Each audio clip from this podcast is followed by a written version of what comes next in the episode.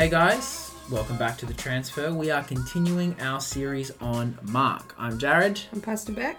and we are going to talk about the end of Mark 4 and Mark 5 today. Anything you want to chuck in there before we start this one, Pastor Beck?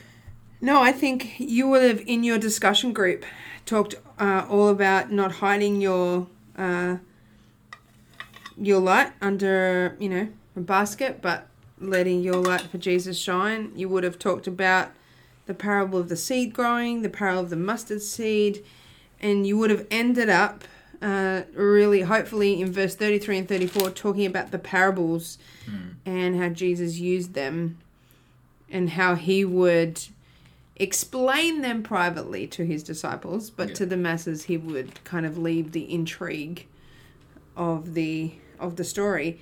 So we're going to start today in verse 35 of verse 4. Uh, the heading in your Bible will say Jesus calms a storm. So why don't you follow along as Jared reads it? Done.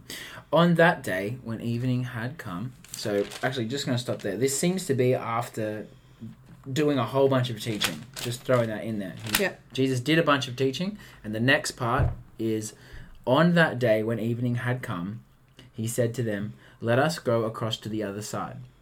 And leaving the crowd, they took him with them in the boat, just as he was, and other boats were with him. And a great windstorm arose, and the waves were breaking into the boat, so that the boat was already filling. But he was in the stern, asleep on the cushion. I gotta stop right there. As a primary school teacher, if I was teaching all day in the sun, I understand why he was asleep. I just throw there. I, I get, I get why Jesus would have been asleep. And they woke him and said to him, "Teacher, do you not, do you not care that we are perishing?" And he awoke and rebu- rebuked the wind and said to the sea, "Peace, be still." and the wind ceased, and there was a great calm. He, he said to them, Why are you so afraid? Have you, have you still no faith? And they were filled with great fear, and said to one another, Who is this? Who then is this that even the wind and the sea obey him? Yeah, in 2014, I went to Israel with a bunch of leaders, and one of the most amazing experiences for me was going out in a boat on the Sea of Galilee. And I was amazed at how quick the winds come up. It was honestly very still day, and then all of a sudden, we're, you know, halfway out, and I'm like, oh, things are really picking up, and I could totally picture this happening. Um, so all of a sudden, get this thought that evening had come, and Jesus says, Let's go to the other side. Now, that's going to be important for the next uh, story that we read in Mark chapter 5. So he says, Let's go to the other side. He's And he says, And leaving the crowd, they took with him in the boat just as he was, and other boats were with him. That's really important. So it wasn't just Jesus in the boat. There's a bunch of other people that are now in their boats going with Jesus. Typical leader, whenever they decide they're going to do something, there will be someone else following them. I like to say that the definition of leadership, um, the simplest definition to know if you're a leader is turn around, is anyone following you? Right. if you are you don't leadership is not a title leadership is uh, you being a great follower of jesus following after jesus and living your life as an example that people follow i think we get so caught up on i'm going to be a leader let's just be good followers and let's be followers that people can copy hmm. so it's interesting so these other boats were with him and a great windstorm arose and the waves were breaking into the boat so that the boat was already filling. So here's the picture. All of a sudden, they're on the boat. The waves are starting to fill the boat. And then it says, But he was in the stern, asleep on the cushion. And they woke him and said to him, Teacher, don't you care that we are perishing? It's such a typical question. Whenever the storms hit our life, we say exactly the same thing Jesus, don't you care? And we wonder where he is. Sometimes like, Jesus, don't you know? Can't you see? Yeah, but you know what I think is interesting is Jesus was there the whole time. Yeah. He was accessible. He was close. I wonder if he was asleep, kind of with one eye open. Um, I don't know, but you know, for me as a parent, there are times where, you know, I, I'm asleep in inverted commas, um, but I'm fully aware of everything going on, and I kind of get this thought about Jesus. Is, But he was in the stern, asleep on the cushion, totally not fazed by the storm.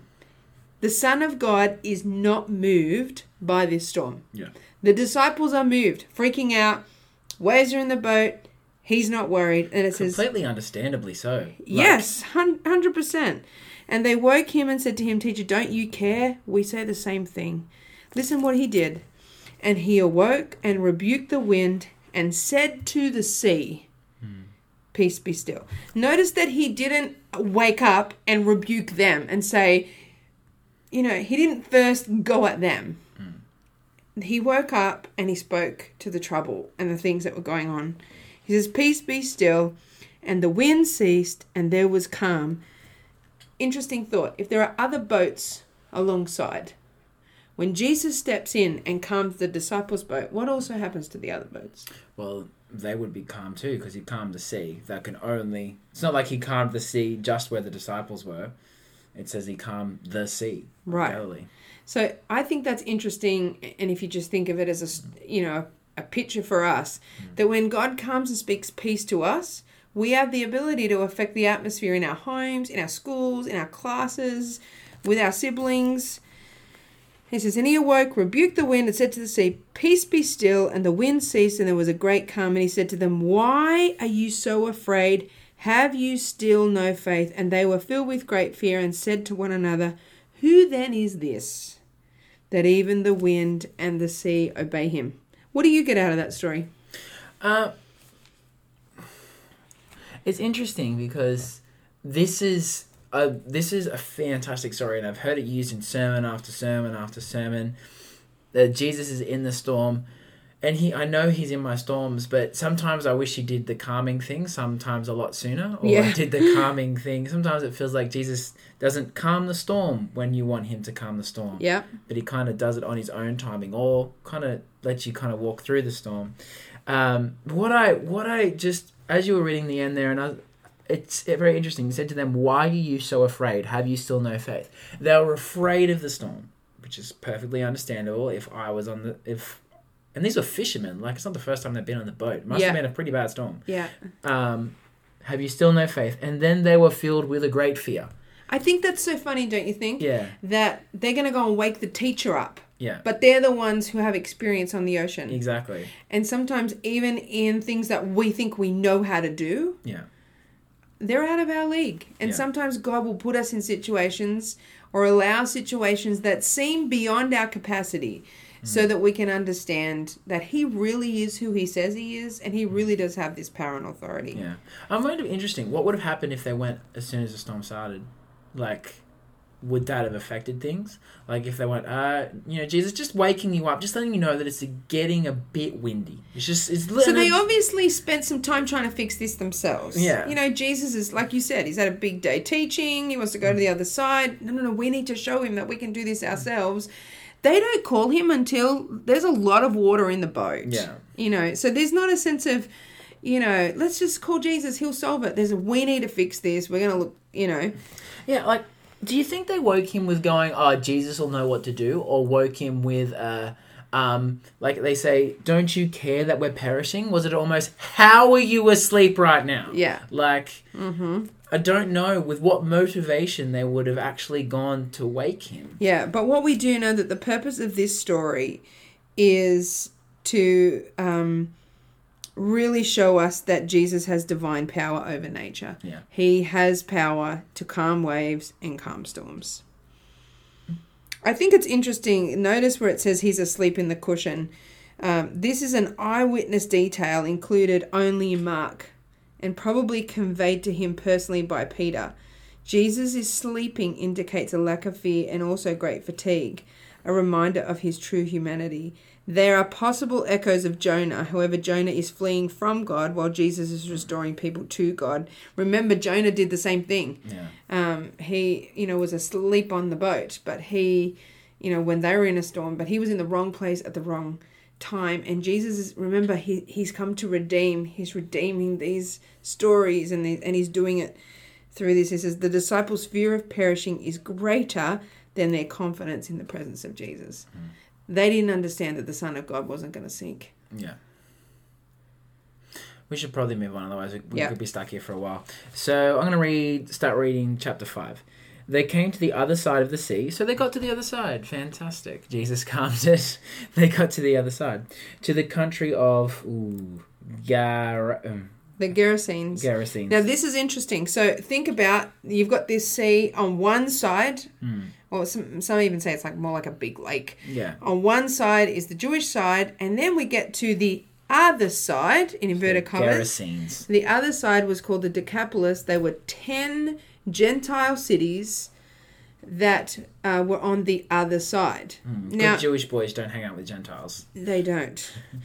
But Jesus is always going Yeah. to the outsider, he's always going to those that others aren't. And it says, And when Jesus had stepped out of the boat, immediately, there you go again, uh, there met him out of the tombs a man with an unclean spirit. He lived among the tombs, and no one could bind him any more, not even with a chain, for he had often bound with shackles and chains. But he wrenched the chains apart, and he broke the shackles in peace. No one had the strength to subdue him. So this is a great welcoming committee for Jesus. It says immediately, as soon as he got off the boat, he's this um, kind of weird guy. It says night and day. Must have been exhausted, exhausted after teaching all day and then having a storm and then calming down the disciples and then finally Straight off, and there's a crazy guy on the other yeah, side. No wonder he wanted to get away so many times and pray. Yeah. Dude needed a break. Verse 5 Night and day among the tombs and on the mountains, he all was always crying out and cutting himself with stones. And when he saw Jesus from afar, so it doesn't matter where life has taken you. Sometimes you see people and they've just gone through a really rough time, and they're even doing stuff that you look at and go, "Well, that's really weird."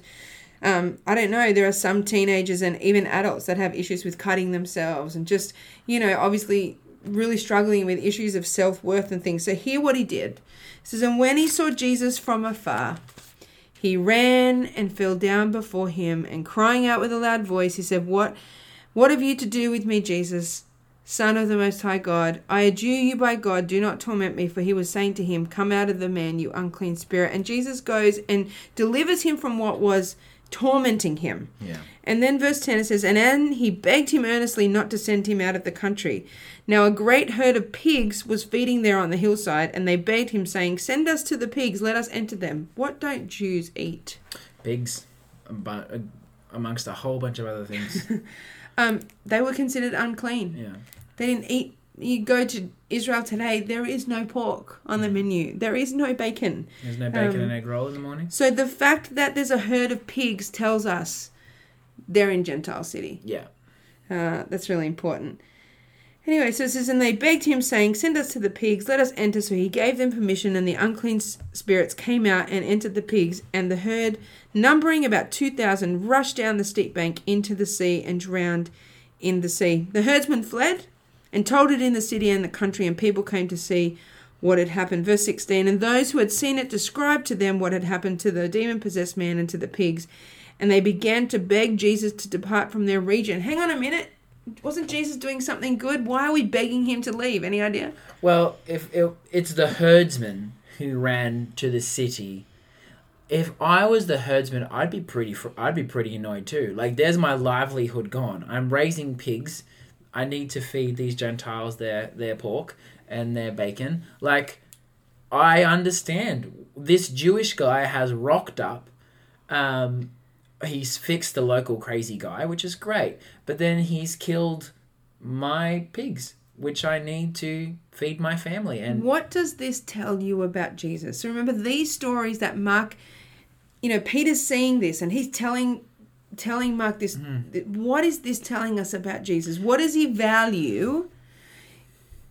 You know, this tells us something about what Jesus values. he's not so much interested in the uh, financial well-being of the herdsman. He's much more interested in the spiritual, physical, emotional, mental well-being of the man who has been tormented for years on end. I think the bottom line here is that he will always choose people over money. Always. And my question is, and we're going to end it here today, is what do we value? You know, do we value people over task? Do we value people over, you know, do we value, you know, helping people over earning more money in our part time job? Um, and I think that's a really interesting. And obviously, there's a bunch of people. I mean, this guy's happy. Verse 19, and he did not permit him, but said to him, Go home to your friends and tell them how much the Lord has done for you and how he has had mercy on you. And he went away and began to proclaim it in the Decapolis how much Jesus had done for him. And look what happened. and everyone marveled. Hmm. So yeah, there's these herdsmen that are pretty ticked off, but there's a lot of people going, "Whoa, what just happened? This is amazing." I think would have been interesting to see how it would have gone if the herdsman went to Jesus and gone, um, I, you did that whole unclean spirit kill our local town crazy man. Can I have some? Can I have some help? Like you, I don't know how I'm going to feed my family now. Like it would be interesting. Like you think about uh, the Israelites in as they go around the wilderness, God fed them with manna. Why could if these people who had their livelihoods destroyed, God could take care of them too. Mm-hmm. But instead of coming to Jesus with a, "What have you done? We need some help now. Can you do something for me too?" They go with a, "My money's gone. You need to leave." You need to think about this man. It's like the leper we talked about before. He's a pariah of society. He's looked upon as, you know, you would wonder how people would look on him. It'd be mm. like going, you know, into one of our cities and and you you know, you might see the homeless or you look people that are really disheveled and you you don't know their story, but immediately you can find yourself judging, wow, that they're a bit weird because of how you feel uncomfortable. Here's what I think is interesting. Jesus does not shy away from him this this man falls at Jesus' feet and Jesus knowing sees him Jesus sees him as a person not you know even necessarily and you know the crazy nature of what's going on but he sees him as a person and there is nothing that Jesus can't deliver him from. Hmm. And that's like you and I. Some of you know people that are really struggling with stuff. Maybe you have parents or friends at school, maybe they've been cutting or they're doing things that seem a little bit weird to you, or just people that you know going through mental health things, all kinds of different things. Nothing is beyond Jesus coming in and speaking life and bringing just that freedom that only Jesus can bring. And I think that's the message that we want to get through. And I think Jesus was, you know, bringing out in this in this passage that he believes in people. Yeah. Um, doesn't matter what's happened in your life, he's there to redeem. He saw this man for who he was. Didn't matter what what was going on in his life at the time. Jesus saw the potential for what his future could be. Mm. Fantastic. What a great place to leave it. Now, remember, guys, this week, think about what you value. Are you valuing people or are you valuing, valuing what people can give you or what you can get out of people? Have a great week. You'll hear from us next week. Yeah, see you then. See ya.